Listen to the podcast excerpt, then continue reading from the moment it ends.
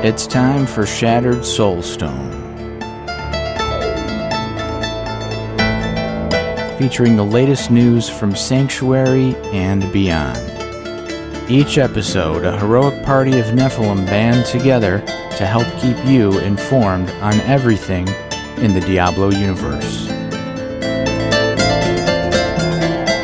And now, your Diablo Community Podcast.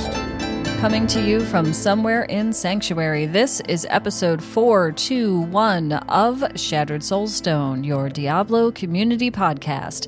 This episode is called Malignant Hearts. It is July 28, 2023, and this is Jen. I'm going to start you with an NPR article regarding Microsoft. The title of it is Microsoft, Activision Blizzard, and the Future of Gaming and it's unclear exactly who wrote this. Let's see if I can figure that out. Um, they didn't really name a person for this, so NPR wrote this, I suppose. So here's what they wrote about this. The biggest tech acquisition ever is set to close any day now. Microsoft's intention to purchase video game developer Activision Blizzard was first announced in January of 2022. The Federal Trade Commission issued a complaint against the deal, saying it would harm competition in the gaming market. They also questioned the accessibility of Activision's biggest franchise, Call of Duty. That case went to trial, and Microsoft came out on top proving that the acquisition wouldn't be anti competitive and agreeing to make sure Call of Duty would not be exclusive to its console Xbox. The deal still faces roadblocks in the United Kingdom, and the where, where the Competition and Markets Authority initially blocked the deal and is now holding a hearing to review it next month.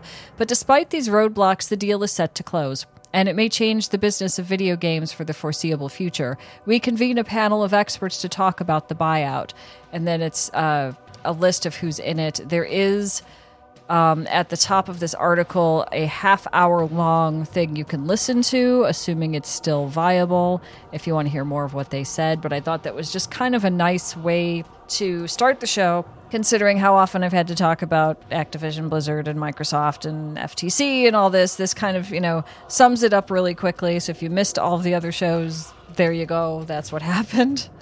Wowhead has an article titled Diablo 4 short story Sanctum of Bone by Carly Anne West is now available. There's a screenshot of part of the uh, character in the story, I, I presume, wearing some strange skulls and things like that. So here's what you need to know Sanctum of Bone, the third Diablo 4 short story in the Tales of Sanctuary series, is now available. There's a link in the article to that. Everything that I talk about will be linked on the Shattered Soulstone website at shatteredsoulstone.com. So if you missed something or you want to look at something again, it'll be there. Each short story is told by Tejal, I think, T E J A L, Tejal, I don't know, uh, the shopkeeper of the in game store.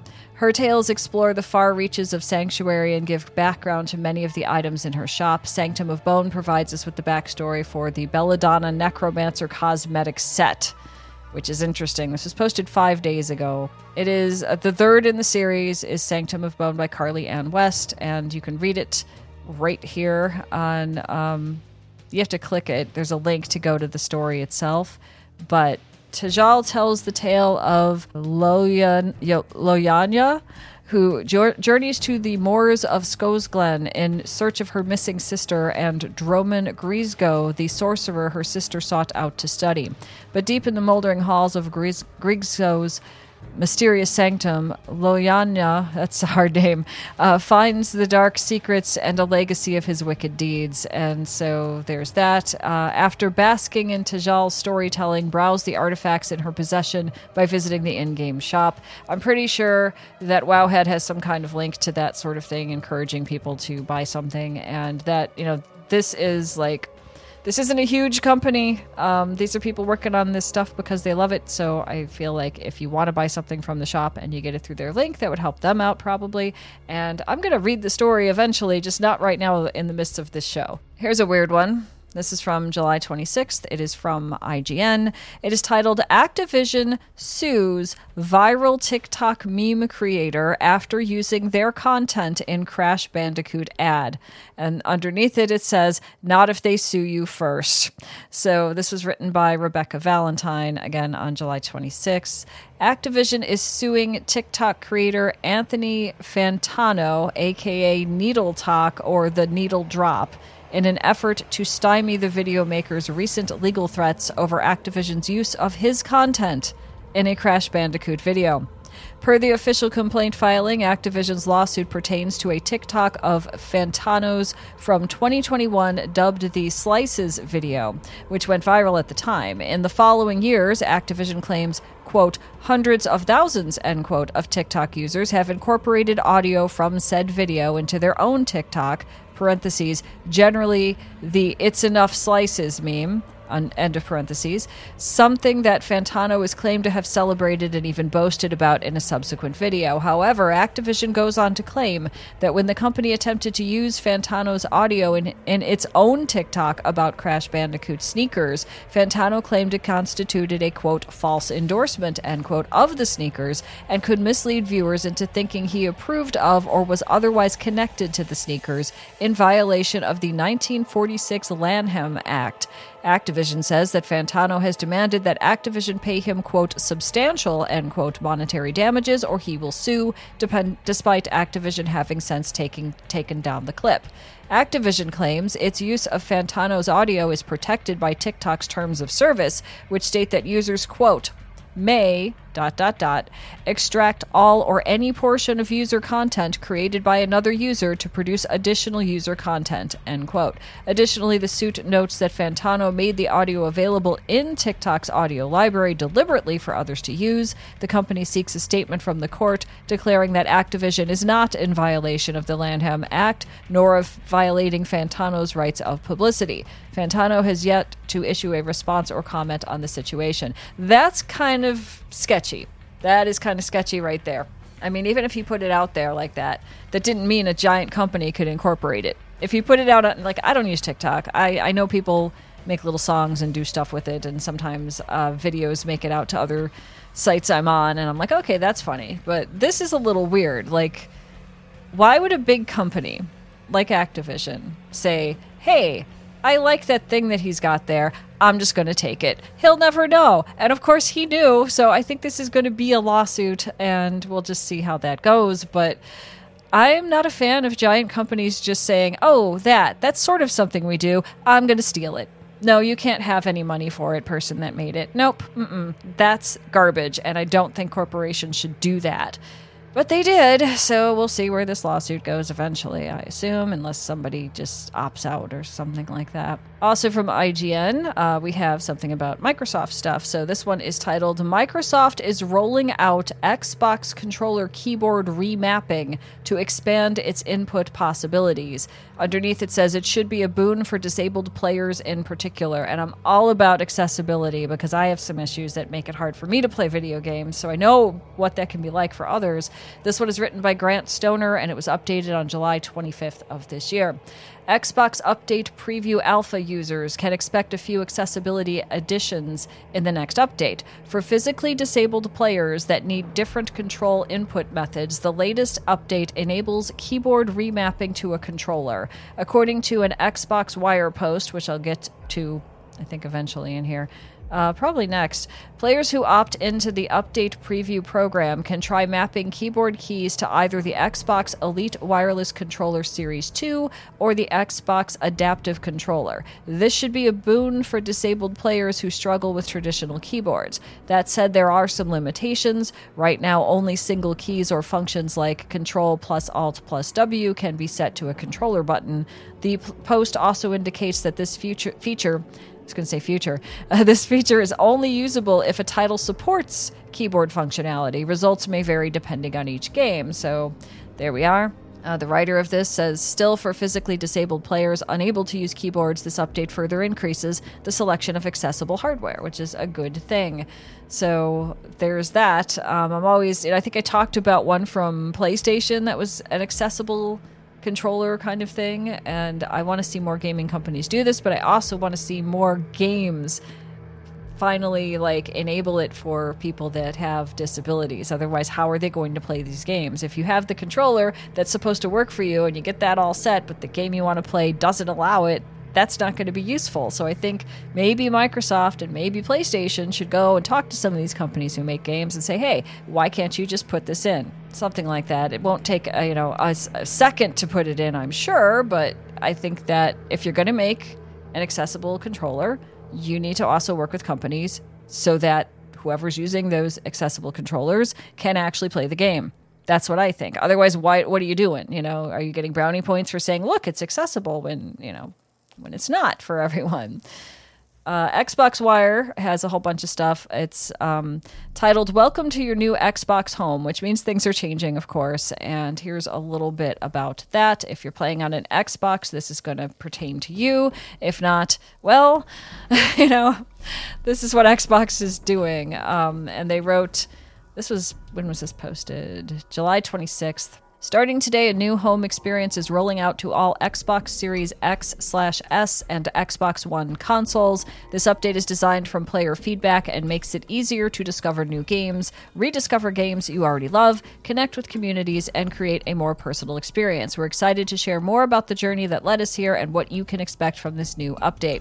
Your new Xbox Home One makes it easy to go to your library, the Microsoft Store, Xbox Game Pass, search and settings at the very top of your home by introducing a quick access menu. Two, creates more space for your personalized background by simplifying the layout and putting the games you recently played and other content and apps towards the bottom of the screen. Three, adds an option to change your background to match the game you are highlighting in the recently played list. Four, improves game discovery by introducing lists of games curated and personalized for you. Five, allows you to customize your experience by pinning your favorite games, curated groups, and system groups like Quick Resume to Home. Six, helps you find out what's going on in your community through the updated Friends and Community Updates row. Seven, shows you what media apps and content are available to to you via a watch and listen spotlight and a list of entertainment apps. So this is showing me things in a scroll thing just on the Xbox uh, announcement of this. So it includes things like Crunchyroll, different movies, uh, movies you can stream. There's a Max thing. It's YouTube, Prime Video, Disney Plus, Netflix, Max, and Tubi, whatever Tubi is. I don't even know if that was still around.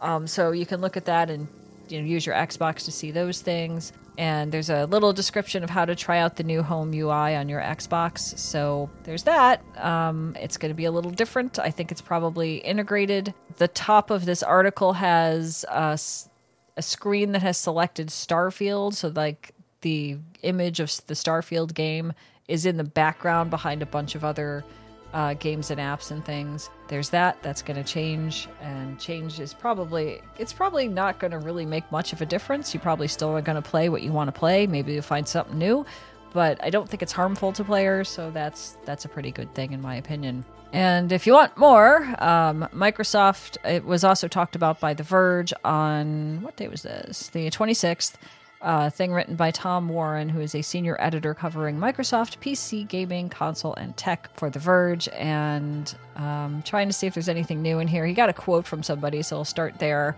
The new Xbox home experience will start rolling out today, that was the 26th, to a subset of all Xbox consoles, according to Ivy Krislov, senior product manager lead for Xbox experiences. Quote, This means that some customers will need to wait a few weeks to get their hands on it.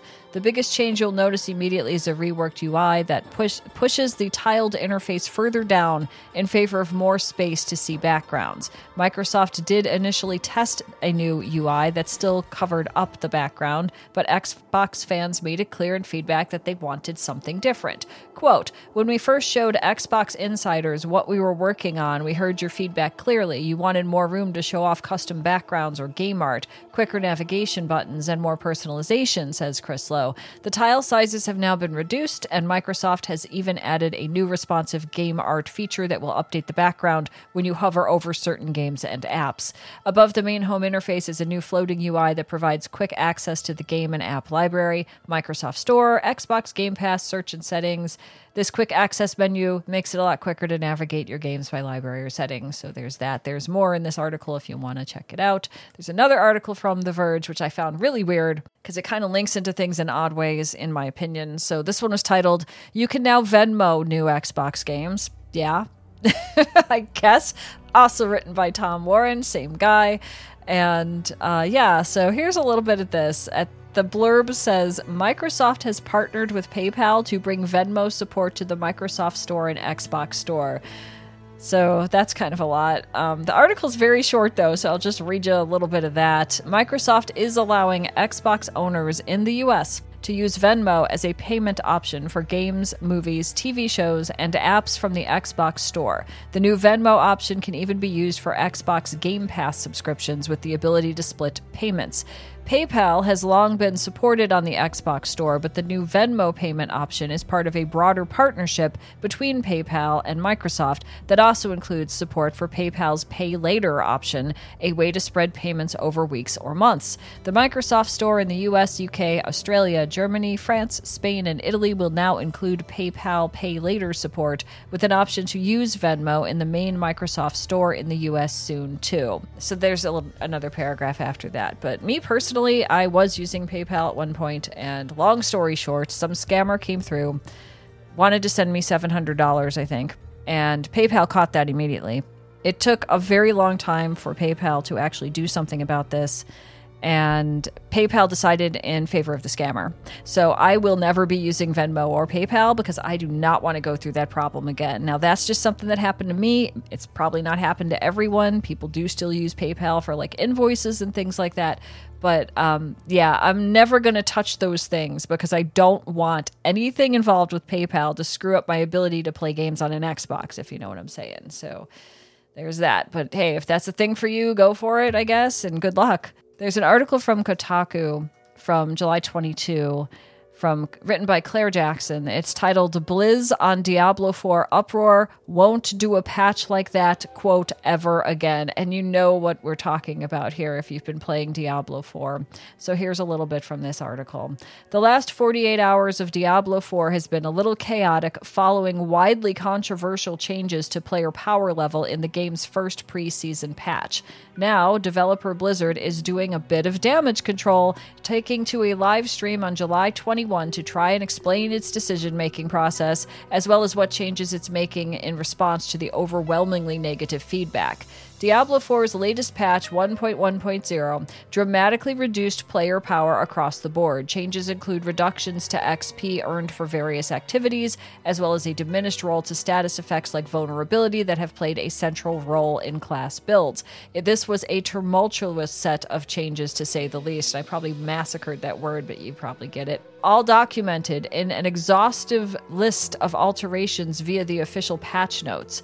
As promised, Blizzard held a live stream today, and that was this article was put out on what was it again? The 22nd. To address these changes, as well as provide some updates on future changes to the game, particularly in response to the negative feedback on the previous patch. There's a live stream embed here if you haven't seen it, it connects to YouTube. Reducing player power, quote, we know it is bad, we know it is not fun. On the stream, Blizzard's Associate Director of Community Management, Adam Fletcher, immediately responded to the overwhelmingly negative feedback in response to the patch, acknowledging that missteps were made and that the reduction to player power has wrecked the fun of the game for some players. While Fletcher stated that Blizzard had specific goals in mind with the most recent patch and that it wanted an opportunity to explain why they made those changes, some good news is that the team doesn't, quote, plan on doing a patch like this ever again. Blizzard's plans on always providing patch notes well beforehand. While the most recent patch did dramatically reduce player power and strike at the heart of the developing meta, one of the most chaotic elements of it all was how suddenly the patch notes arrived, how lengthy they were, and how it felt like there was absolutely no heads up as to what was going to happen going into the game's first season, which started on July 20. As a way to get ahead of future issues like that, Blizzard has promised to provide patch notes, quote, well beforehand, end quote, estimating that notes will hit about a week before a new update. The game's next patch, version 1.1.1, is expected to arrive sometime soon, and Blizzard will discuss the specific details of that patch in another live stream chat on Friday, July 28th, which was today. So I'm assuming they've done that. But this right here is kind of making sense for me in a way because I remember like starting the game and I was playing a barb and I was having a really good time. Then I'm like, well, let me see if I want to play the druid. And that was kind of fun too. And it seemed like very quickly and early on, it was harder to kill the monsters, to go from one place to another without being mobbed.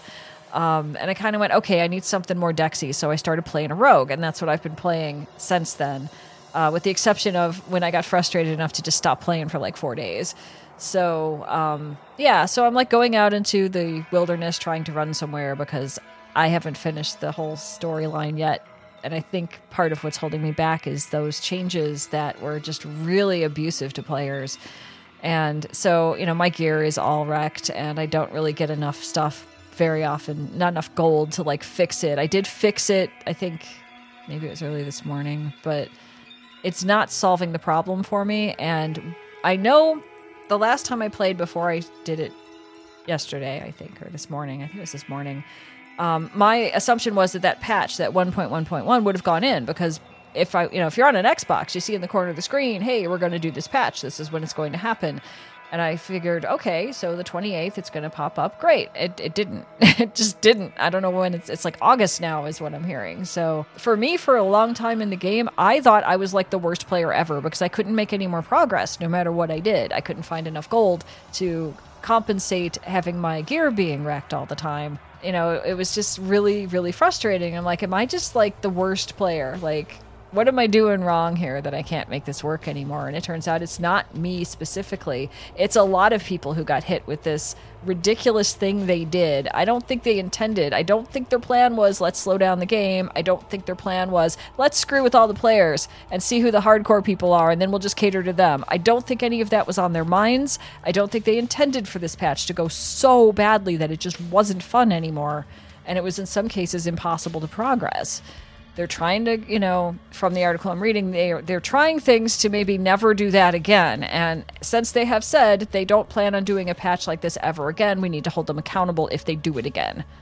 Because they're going to lose so many people from this. They may already have. They may have already lost people who were so frustrated by not being able to do anything in the game that they just quit and went to find something else to play. And that's not where you want to be as a gaming company. This article here just kind of shows me that things not working wasn't because of anything I was doing or not doing.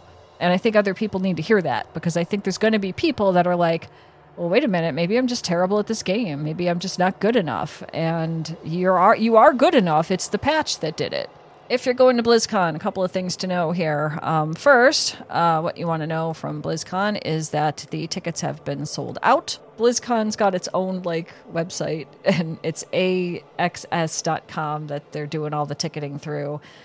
So the ticket sales have ended, but there is a resource uh, resale market that went live on July 24th. So maybe some of you got tickets that way. I don't know, but that's kind of how they're doing it. Typically, if there's a BlizzCon in person, not the like BlizzConline that we did when the pandemic was rolling through. Um, the pandemic isn't over. We do have better resources now. We have masks, we have vaccines, we have you know things that can mitigate some of that now. But back then, you know, it was a little like iffy. But typically, if there's a BlizzCon, there is a con before the storm. Well, this year they're not having that. So here's from the Con Before the Storm Twitter account and I'll just read it to you. We are sad to announce we will not be having a live CBTS Con Before the Storm event at BlizzCon 2023. Unfortunately, there were too many logistical obstacles to overcome. We have exhausted our resources before coming to this decision. We had several folks reach out offering to volunteer, and we appreciate that. And volunteers was never an issue to executing this fan focused event, and that's because of the awesome community. We will look into what we can do potentially virtually virtually in 2023, and we'll look toward future years as we see how BlizzCon continues to evolve under its new leadership I think that means Microsoft, and what that means for our future fan focused pre BlizzCon event. Below are just a handful of our challenges we ran up against. 1. Late announcement of BlizzCon put logistical timelines of fundraising, acquiring items, receiving funds, and then paying vendors appropriately unrealistic. This left little time to planning the event. Reminder the organizers do this as a side project. This is not our full time job. Two, several vendors we used in the past sadly didn't make it through the pandemic, and we had to search for new vendors, which required getting quotes for items, services, etc. Three, receiving total costs to help determine funding targets took too long from several new vendors. Some haven't even responded to our inquiries. Four, the company we worked with to handle tax and legal matters has been unresponsive, so working to figure out those ramifications, parentheses, taxes, legal responsibility, etc., end of parentheses, ourselves has been challenging on next steps. Creating a new entity would also delay fundraising, as it would require creating a new legal slash tax entity creating new business accounts, etc. These entities would then need to be vetted by fundraising organizations, example Kickstarter. That's why they're not doing a con before the storm this year because of all of those things. So if you're wondering where it went um, or why they're not doing it, there's all of your answers. There is a there's so many patch notes for Diablo 4 that it's got its own website. It's um, you know newsblizzard.com, and this one's specifically about Diablo 4 patch notes. There's other places to find it as well in like forum posts and things like that. But this one, the most recent one, is from July 26th, and it is for all platforms. So this is what they did. Uh, these are. Um, let's see everything is is noted. So if it's for pc xbox playstation or all platforms you'll know what it is. This newest one here is for all platforms and it is the 1.1.0c build. So here's what they did. Fixed an issue where several focus offhand items could only have an aspect imprinted on them once. Fixed an issue where combining the dark dance and punishing speed malignant powers could cause the player to stun themselves. Fixed an issue where the grim re- reward season journey objective could be repeated by dropping and picking up the same stash. Okay, that's a problem. Uh, fixed an issue where the werebear and werewolf fur color was too bright in certain situations. Oh no. They're not supposed to be bright. Um, fixed an issue where the movement on specific controllers was not functioning correctly. Interesting.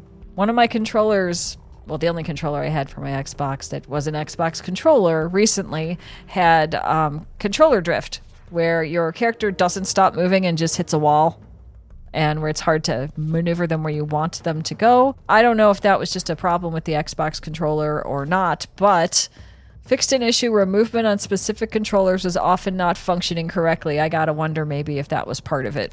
I gotta wonder. I'm not sure, but I got a different controller that works a lot better, so I'm not worried about that personally. But hey, if if that was your problem too, maybe try again and see if it works now. I don't know. There's more to this. Updated the activation of the premium battle pass with a confirmation pop up. There is a reason they did this. There's a video somewhere on YouTube. Not YouTube. Well, it could be on YouTube as well. I think I saw it on Twitter or X. I guess it's X now, right? It's X. So somebody was recording their game and they had posted this sort of like um, a like a clip, okay?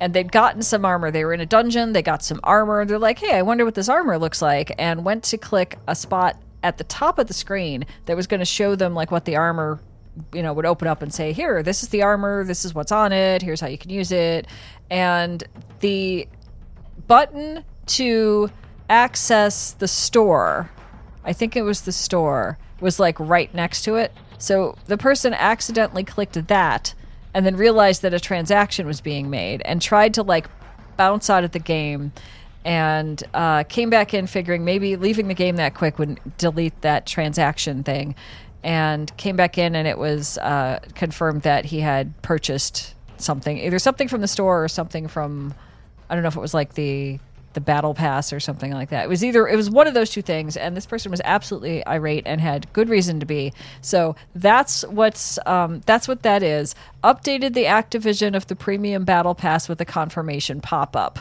And I think it was Riker who was talking to possibly PezRadar saying something about dark actions or something. I don't have that correctly, but you get the idea. So I think that's part of what fixed that. So people aren't even going to be even more frustrated because if you're playing the game and you know that the patch screwed everything up, you know the patch isn't in yet, you're in the season trying to deal with it however you can, and then you sort of get like this accidental you bought something. I mean, that's going to just alienate people for a while, and that's not good. I'm glad they fixed it. So here's the rest. Fixed multiple instances where players were encountering crashes. I haven't had a crash in a while, but that's just me, and I'm not in the season, so. Uh, further stability improvements vague, but okay. Uh, fixed an interaction with the agitated wind's malignant heart power, which led to automatic cyclone armor cast to ignore its own cooldown. oh no. Um, acquiring or reallocating seasonal blessings will now clear the vendor buyback inventory. So that's what that is. That's the newest one from the patch notes site. If you are struggling in Diablo 4 right now and you haven't finished all of the mandatory quests that you need to um, I thought there was like four acts, but there's not. There's six, and there's an epilogue and stuff like that. And I was going around Sanctuary thinking, well, I did this, I did that. That must be them, but there was more. Um, so I literally like recorded a video of myself trying to go through IGN's walkthrough with this. It's just called Diablo 4 Guide Walkthrough, and it'll show you act by act what you need to do. Like, here's the name of this one, here's the name of that one, here's a screenshot showing you what this one is um, here's where you need to go, that kind of thing. And they're doing it for all of the acts. And I'm pretty sure I got Act 1 finished. I think I might have gotten Act 2. I'm not sure about that. And I've started some stuff in Act 3. That's kind of where I'm at. And um, I'm not really sure how I'm going to get through it because I'm still under the effects of the patch that's not working well. So I can get to a certain point and then everything just becomes overpowered. Um, so yeah, I think the biggest problem I'm having with the rogue is the crowd control effects uh, that are there. For me, it looks like I don't know what it looks like on a PC, but for me, um, my rogue takes a couple steps out of town and tries to shoot things. Three or more of the like the gray circle with little bubbles in it goes underneath her, and she can't move. And the whole point of the rogue is to be able to move, right? So I'm kind of frustrated with that a bit. I can kill some lesser enemies getting towards a boss, but like no spoilers, but there's essentially a dungeon type thing kind of that you go through with Lorath Nahr, and we got as far as the angry woman that throws all these things at you, and I can't I can't get past it. So hmm, um, maybe I'll get into season two or three. I don't know. Maybe the patch will fix everything and I'll be able to jump into like a half finished season or something. But that's kind of where I'm at. But if you're struggling as much as I am, check out the guide that uh, IGN put together because then it'll tell you what you're missing there are many places that have made maps of their own or pulled maps from Blizzard, probably with consent, I assume. I hope. Um, that shows you like where all the Lilith statues are that you need to find and where the little exclamation point quests are and where those go, you know, that sort of thing. Some of them are more detailed than others, um, but that'll help if you're trying to get renown because it's my understanding that renown is important because whatever characters you've got that have enough renown if you're able to get into the season, that renown will carry over to that character. So, um, you know, do the things. But this specifically, the IGN one, is just finish the story. Just finish the story, and then you can do some more fun things again. And I don't know how long that's going to take me, so I'm going to assume I will never be in a season at this point. That could change, but I don't think it will. Diablo Immortal has posted on July 24th Embrace the Howling Terror's deadly mystique in the Season 16 Battle Pass. Again, a Diablo Immortal. And so there were Blood Knights that they made. You've probably seen those videos on social media somewhere. I think I've seen it on Instagram and X. I guess it's X now. It's going to take me a while to get that right. Yeah, there's like some returning events in here. So there's a battle pass, there's a cosmetic, I guess you could get pieces of in some way. Uh, it's going to start on August 3rd at 3 a.m. server time. So there's that. There's the Hungering Moon thing, which I've tried before. I've never finished it. Maybe I'll try it again. So it just tells you like what you need to do for that. There's a character named Yakin or Yakin, and he is come into possession of some liberated merchandise, likely plucked from a faraway excavation. He's got some stock that's going to pop up on August 5th at 3 a.m. through August 12th server time. There's a battleground if you want to um, fight people, I guess. There's warband activity you can go do. It's been tweaked. Uh, recall slash recruit a friend. Okay, if you're at the point where part of the cool stuff you can do is recruit a friend, that signals to me that perhaps not many people are playing it anymore. I could be wrong. I haven't played it in a while. I was having fun in the game for a while and then just kind of got, you know, like work stuff I had to do and just kind of forgot about it. But Yep. Um, so here's if you're playing Diablo Immortal, here's how the recruit a friend thing works. A new recruit slash recall button has been added to the friends list. Tapping or clicking the button will create an invitation link to share with players on your friends list that you'd wish to recall. The player you send an invitation link will see it, and if accepted, both yourself and the recruited slash recalled player will begin to receive rewards. For more information about what makes a player eligible to be recruited and recalled, see the in-game menu for this feature. So, if you recruit a friend up to three a week maximum, you could get a sealed warband chest, 15 scrap materials, and 2,500 gold. Uh, become successfully recruited. If you're the one that gets recruit- recruited, you kind of get similar stuff. Uh, you can recall a friend up to 20 a week maximum, and you get one scrap material and 100 gold. And then uh, become successfully recalled, you get experience. So that's what that does. There's some region specific game additions for different things and some bug fixes. So a little bit, a little bit in there, It's kind of good. Red October put into the Soulstone, uh, Shattered Soulstone Discord. Uh, Shattered Stone, I think it's Soulstone. Maybe it's called Shattered Soulstone. It's one of those. You know, you'll find it on Discord. And there's a mount called a Brackish Fetch Mount Armor Bundle. The description says Hunters of the drowned drape their mounts in elements befitting their duty. And there is, in fact, a picture here of a horse mount that is wearing uh, a saddle and something across its face, like to protect its face. That has like little barnacles on it. Its hair seems to have seaweed hanging from it. The saddle has rope around the front of the horse and a bell on the front of the horse. So it looks very like seafaring kind of thing. And it's also got like a back plate on the horse so that it's got that's got barnacles as well. There's two different items that apparently you can attach to this horse. And the only way to get it is if you have Amazon Prime. So if you have Amazon Prime and you want to get this horse, um, it's included free with Prime, and it's going to last uh, through August third, which that's going to be five days. So if you want that thing and you have, if you have it, you have the uh, Prime, then you can go ahead and get that. And it's apparently free because it would be included with your Prime account. So that's how that would go. There's a little bit of description um, outrun the tide and add the brackish fetch mount armor bundle to your collection. In order to ride this mount, a player must complete the Donan's Favor quest, where, where you will gain access to after completing the first three acts of the campaign.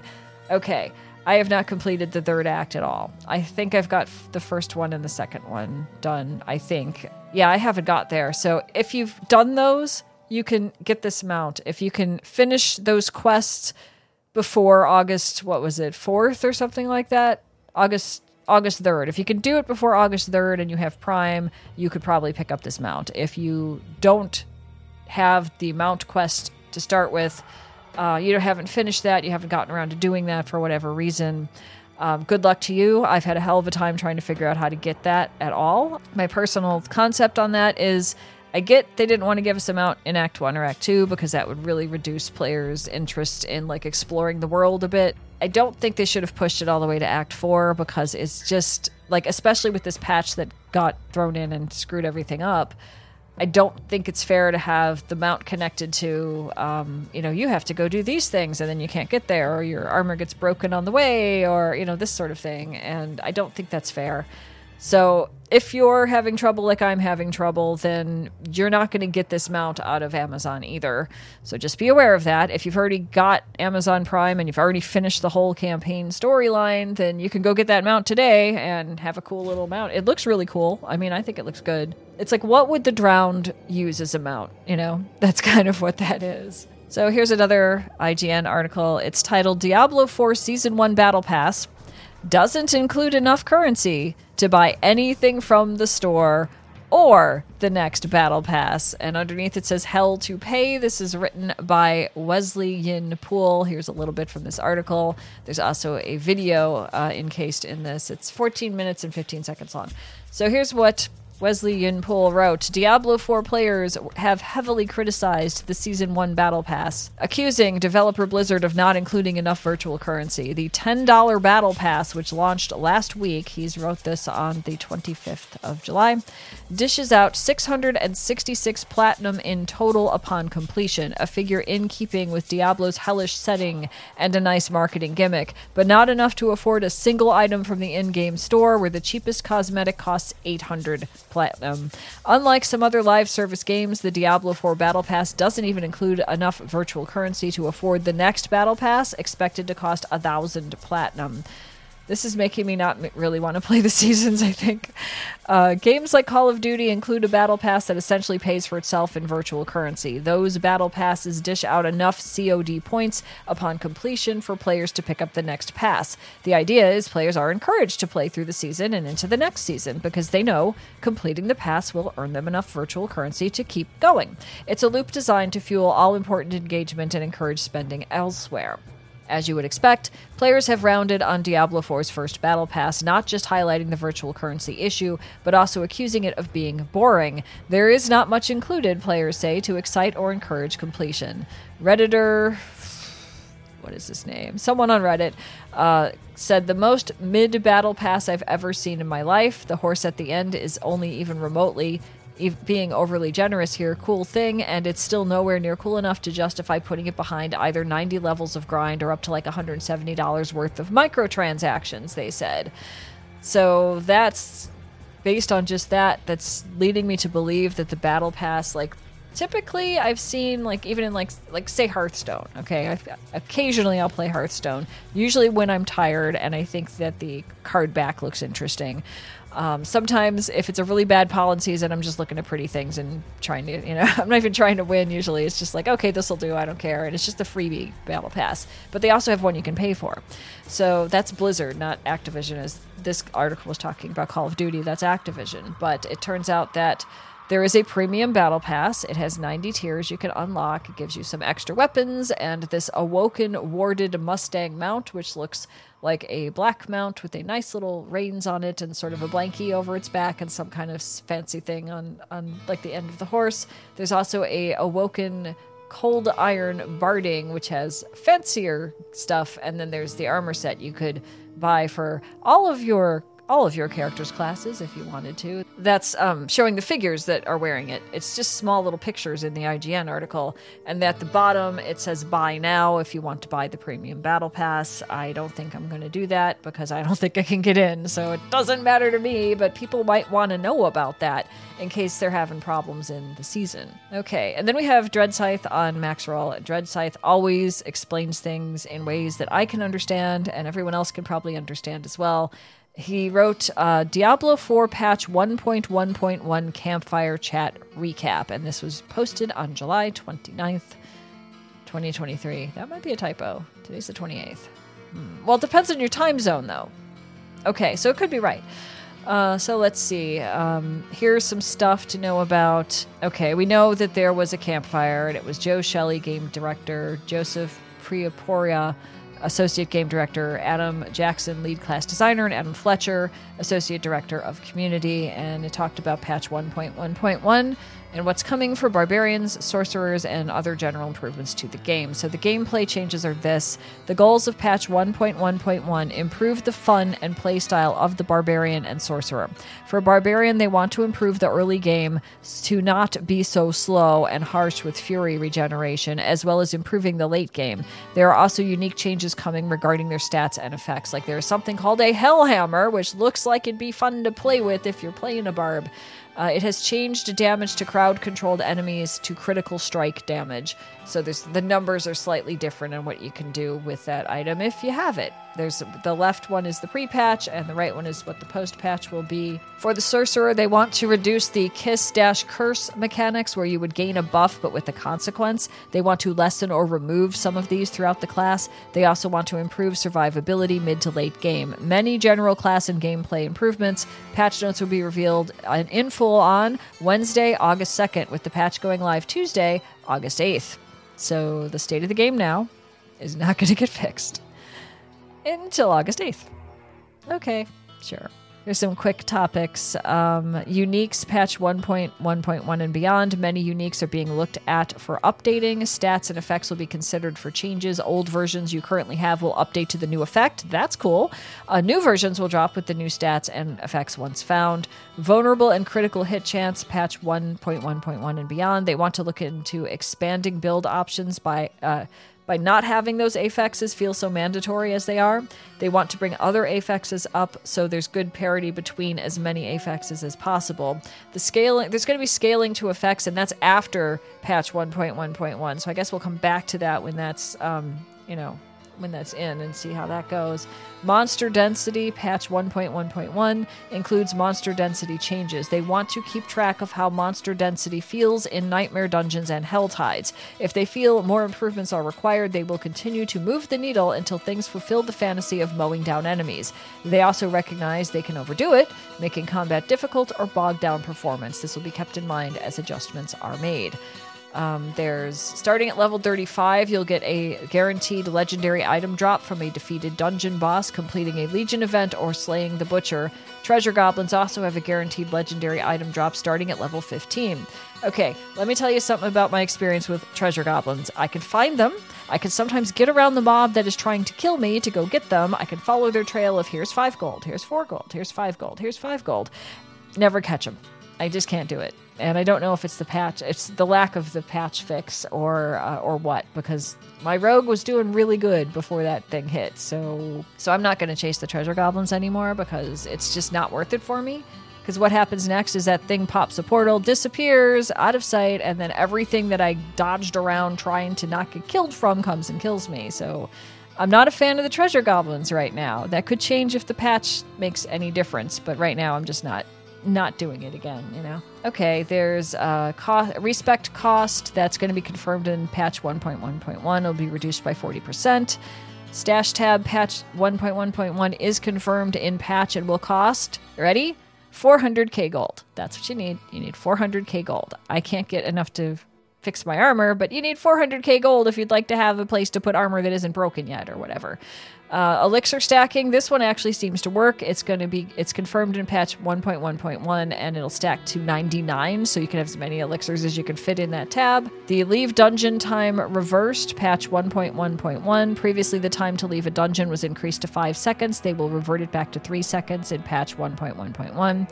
Nightmare dungeon affliction changes. Uh, certain afflictions are not living up to the developer standards, in addition to being a pain for players. Resource drain, cold enchanted, and backstabber will be removed removed from the pool of options for sigils in patch 1.1.1 and will be reworked in the future. There are class changes here for all of the classes. There's also a general changes thing in here, and I highly recommend you go check this out. Again, everything will be posted in the show notes at shatteredsoulstone.com, and I completely trust Dreadscythe to get everything right because he's got a history of doing that. He was on one of the Shattered Soulstone episodes a while back too, so if you want to hear more from, from when that was, I'm sure that the content then would be out of date because it was a while back, but you can trust what he's telling you is what i'm trying to say so we i told you about the patch notes thing but then we also have the blizzard forums and PezRadar is mostly the one that is taking care of that kind of thing so here is what was written um, when was this on the 26th. This is titled A Notice Regarding Unauthorized Game Modifying Software in Diablo 4. Here's what PezRadar wrote We are committed to keeping the world of Sanctuary a safe and fair place for all players, and our game security team constantly monitors for cheats and unauthorized modifications. All Diablo 4 players agree to the Blizzard EULA as a condition of playing the game. The Blizzard EULA explicitly prohibits cheating, bots, hacks, and any other unauthorized software which automates, modifies, or otherwise interferes with the game. This is important to players' security as well as the game's long term integrity. With that in mind, we want to make it clear that Turbo HUD 4, like any game modifying software, is prohibited for use with Diablo 4. Players who install this kind of software will put their accounts at risk for disciplinary action, which can include permanent suspension. Thank you to our players for helping to keep Sanctuary fair for all. So basically, this appears to be a cheat tool kind of thing, or that's how Blizzard is identifying it as. If you're using Turbo HUD4, maybe you should stop now because you could probably get in trouble for that. But this isn't going to affect if you're recording your gameplay for yourself, or recording it for YouTube, or recording it because you're a Twitch streamer. That's fine, that's allowed. But this thing, whatever this is, is like a cheat mechanism, and. I don't know when people started using this. I have no idea what this is really. I think it, it's clear that it's not wanted by Blizzard. Okay, it just isn't something they want players to use. But I can see where if you like this is just speculation, but when that patch came out that like nerfed everything and made it a lot harder to play and had, you know, the fun disappeared, perhaps some players decided to use this turbo HUD thing to enhance their playing you know, and uh, that's not allowed. It was never allowed. So if you're doing that, stop doing that because you're going to lose your account if you keep going. And it's important to know that. So this is from Icy Veins and it's written by staff. I posted on July 25th.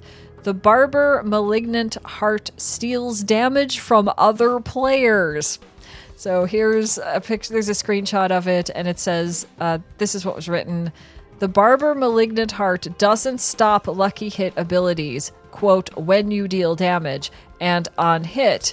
Uh, and then it says that there's two things in here. There's a green uh, icon, it says Hewed Flesh, and then the red one is Drain Vitality. As a result, any player's Barber activation will steal damage from other players. You will notice the damage activation from the explosion, but others will not see that.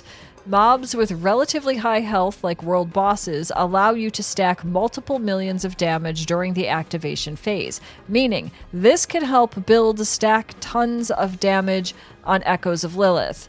And then there's a video embedded from Macrobio Boy where he's talking about this weird interaction bug where he's, um, it's a YouTube video, you can check it out. And so it's like actually stealing from other players. And uh, staff here wrote, There are some other issues pertaining to the barber. If your party member has one equipped, you won't see damage numbers. All the damage will be displayed only on the barber's user screen. Your skill effects won't proc, and you won't be able to see the immune message when mobs will suddenly fall dead. So that's a thing. So that's something they might want to go and fix as well. Here's another thing they might want to fix. Um, Wowhead has an article titled Urn of Bargaining Season Blessing also increases vendor service costs. So let's just start there. It's posted two days ago by Therid. There's a bunch of little screenshots in here of stuff. But so far, we have the Battle Pass that um, doesn't give you enough platinum to buy anything in the store. We have the the malignant heart that is stealing damage from players and if you're in a group then you won't see you know how much damage you've done.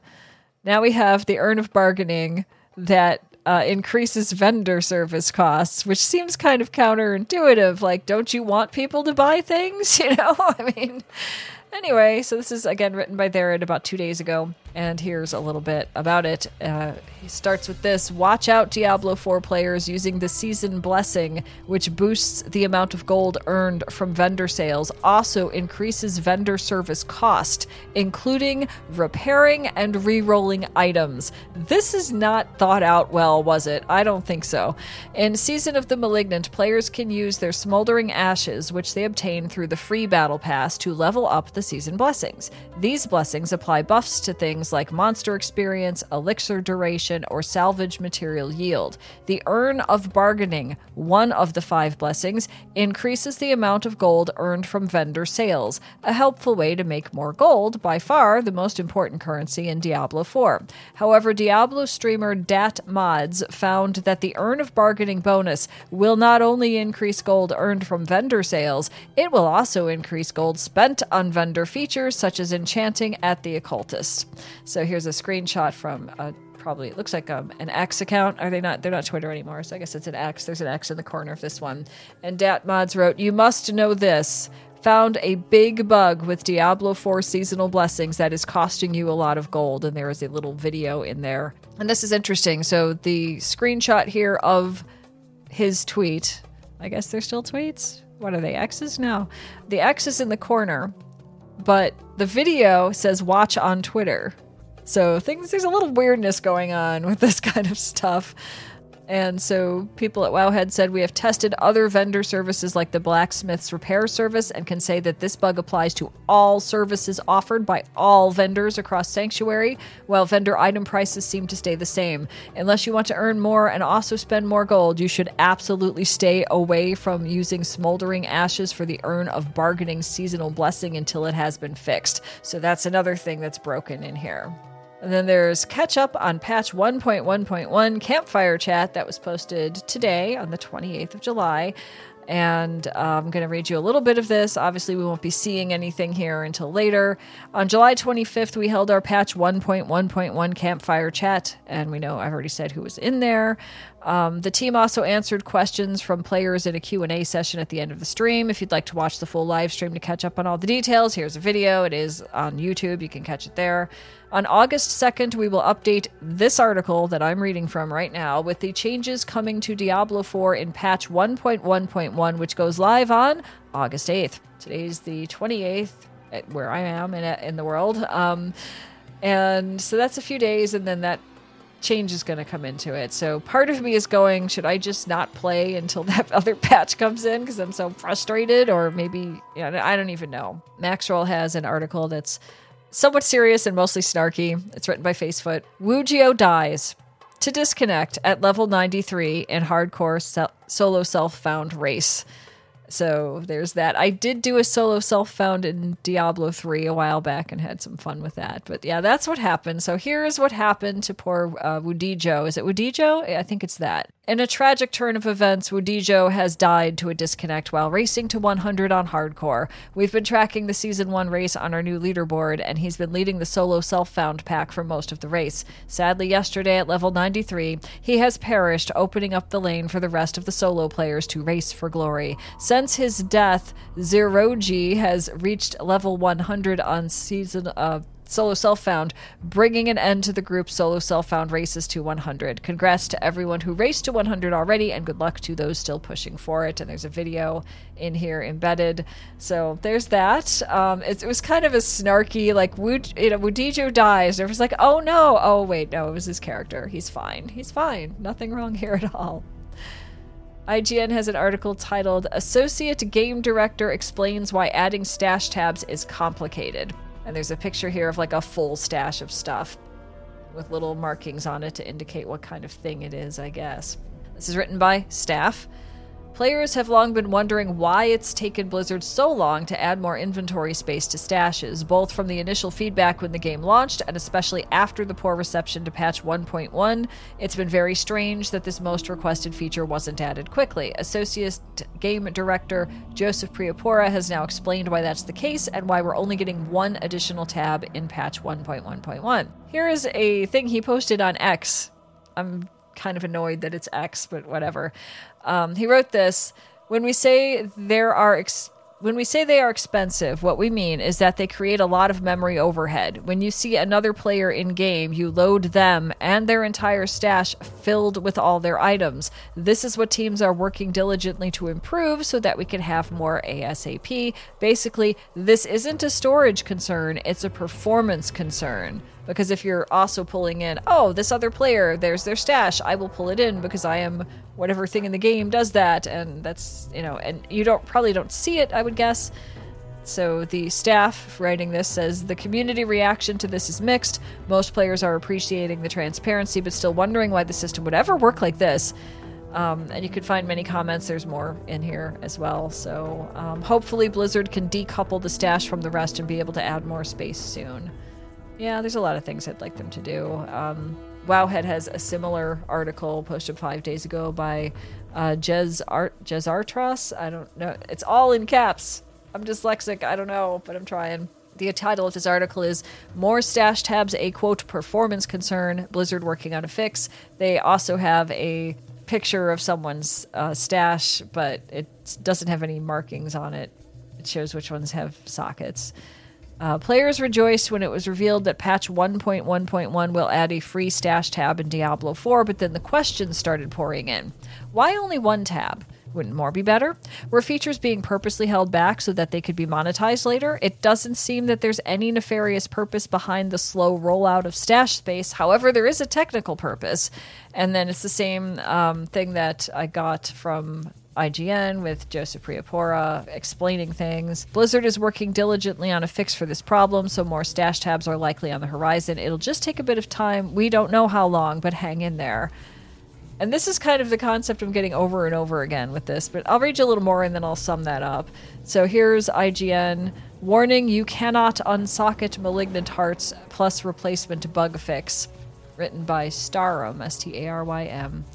The season of the Malignant Hearts have proven to be quite powerful, especially one of the Necromancer ones. However, as players have been finding out over the past two days, they're not as flexible as regular gems. This may be common knowledge already, but in case you weren't aware, we'll explain, as well as add a solution for a common heart replacement problem that's a weird phrase considering. I mean, it's in Diablo 4. We know what this really means, but still, you know.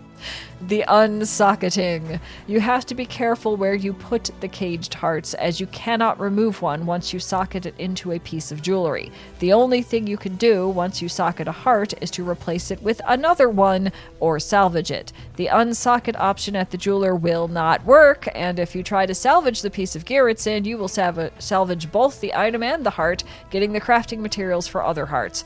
And so, if you want to change your ring or amulet that has a socketed heart that you want to continue using, you have to recraft that heart and place it in the new piece. So, if your heart power is more important than the item upgrade, wait until you have your replacement heart ready before salvaging the item. There's a video in here kind of trying to show you that. The replacing hearts bug. Unrelated to this, players have been encountering an issue with replacing certain hearts, but luckily there's a simple solution. You simply remove the item from your character and place it into your inventory. From there, you should be able to replace the socketed heart with a different one, as I'm underscore at underscore work underscore damn it found out and shared. And then there's some other stuff in here about what's going on. And then Wowhead also has one Everything we know about malignant hearts, malignant tunnels, how to craft invokers, tips and tricks, written by Therid. And there's a picture here of a character staring at a malignant heart that they are being prompted to capture. Uh, so there's um, there's a bunch of stuff in here. I don't know that I'm gonna be able to understand all of this because again, I'm not in the season. Because again, I can't finish the damn storyline. So yeah. Uh, so understanding malignant hearts, there's four types. Uh, I think I've talked about this in a previous previous episode, so maybe you don't need all of that. Malignant sockets in jewelry have a color corresponding to the malignant heart type orange for vicious hearts, purple for brutal hearts, and pink for devious hearts. Wrathful hearts can be socketed into all malignant sockets. Malignant hearts have different levels. The higher the level, the higher the affixes that come with the malignant heart bonus. To counteract the fact that you aren't able to socket gems into jewelry anymore, all malignant hearts will provide an armor bonus which scales with their item power. How the malignant tunnels work. The best way to farm wrathful hearts and other malignant hearts is to farm malignant tunnels, the new seasonal mini dungeons all over Sanctuary. Malignant tunnels will contain a few malignant elites and an end of dungeon event called Invoke the Malignant. To start this event, you will have to use a so-called malignant invoker as item players can an item players can craft at Cormond's workbench. I think that's the NPC that sort of starts you off on this in all major cities. You will have two options to activate the malignant outgrowth and to start the event. You can either use a wrathful malignant invoker or a devious, brutal, or vicious malignant invoker. The second choice, devious, brutal, and vicious, will always be displayed when you hover over the dungeon tooltip on your world map. That way you can target farm uh, one of these three malignant heart types. Here's a description of how to farm them. Um, here's what to do with some of the other stuff. There's a lot in here, and if you're struggling through the season, then maybe read this and um, you might get some answers, I suppose. The last thing I'm going to mention comes from um, magazine.artstation.com and it's titled Blizzard Entertainment Diablo 4 Environment Art Blast. It's put together by Daniel Wade on the 26th. And the thing that I like the best about it, actually, there's two things, okay? The things I like the best are it's really showing you like the scenery and some of the monsters and things like that in an environment where you're not actually trying to play the game and not die. You could just look at the art and it's fantastic. But the best thing is they have categorized each group into what type of art they're doing. The first grouping is environmental artists and they they have the names and the titles of all of the people that did this art. They are actually showing you who the artists are which is fantastic because typically anything on the internet and some things that get sent to like magazine or news type sites don't credit the artist. And so they've done that. It's fantastic that they did that. I want more things to do things correctly like this so that if you've taken art from somewhere, you better put that person's name on it that made it. Or if it's a group, you need to put all of them. And they did all the way through it. It's a ton of really interesting art. Some of it I recognize, some of it I don't. Some of it looks like little sort of environmental stuff that they were working on, and it just goes on and on and on. And it's I just love it. So that'll be in the show notes as well. If you got a few minutes to just sort of, you know, take a look at who did what, it's worth it. I think that all the artists in here are probably very excited to have their work displayed with their name on it and their title. I think that's great. So to close out the show before I do the whole thing I usually do, here's what I'm seeing from this. To summarize, we have um, a lot of things that are broken. We have a patch that doesn't work. We have reducing player power. We know it's bad. We know it's not fun. They know that it's bad. It hasn't changed yet, though. It just hasn't, as far as I can tell. We've got um, patch notes talking about all the platforms where they fixed this issue, they fixed that issue, something with the uh, the battle passes are going weird. Um, so that's not working. IGN had to write a whole walkthrough for you to figure out where to get every little piece of the story. And honestly, I thought there was four acts, but there's six. I wouldn't have known that if I haven't looked at this article. And that's not something that the game designers provided for us to make it easy to go, you need to go here, do this thing. Instead, we have to get it from third party sites who do a good job of it, but was that necessary? Did they have to skip over all of that? And then there's like little things like, you know, the mount thing is personally bothering me a lot because I can't get through the storyline right now. And I want a mount because I'd like to outrun the enemies. I don't care what kind of mount it is. I really don't care. I just want one. Um, and I don't want to get involved with Amazon to get it. So then we have the Battle Pass for Season 1, which doesn't give you enough currency to buy anything from the store. It also is not enough to give you enough currency to buy the next Battle Pass, should Season 2 be something to your interest. You know, it's not going to work. The Battle Pass is $10. There's a freebie one. There's a $10 battle, battle pass that gives you 666 platinum in total upon completion, which means you won't get those things right away. You'll have to struggle through or, you know, zoom through it as whatever your whatever it is in there. I, I don't know how bad or good or if the season is affected by the patch that made everything unfun. I don't know.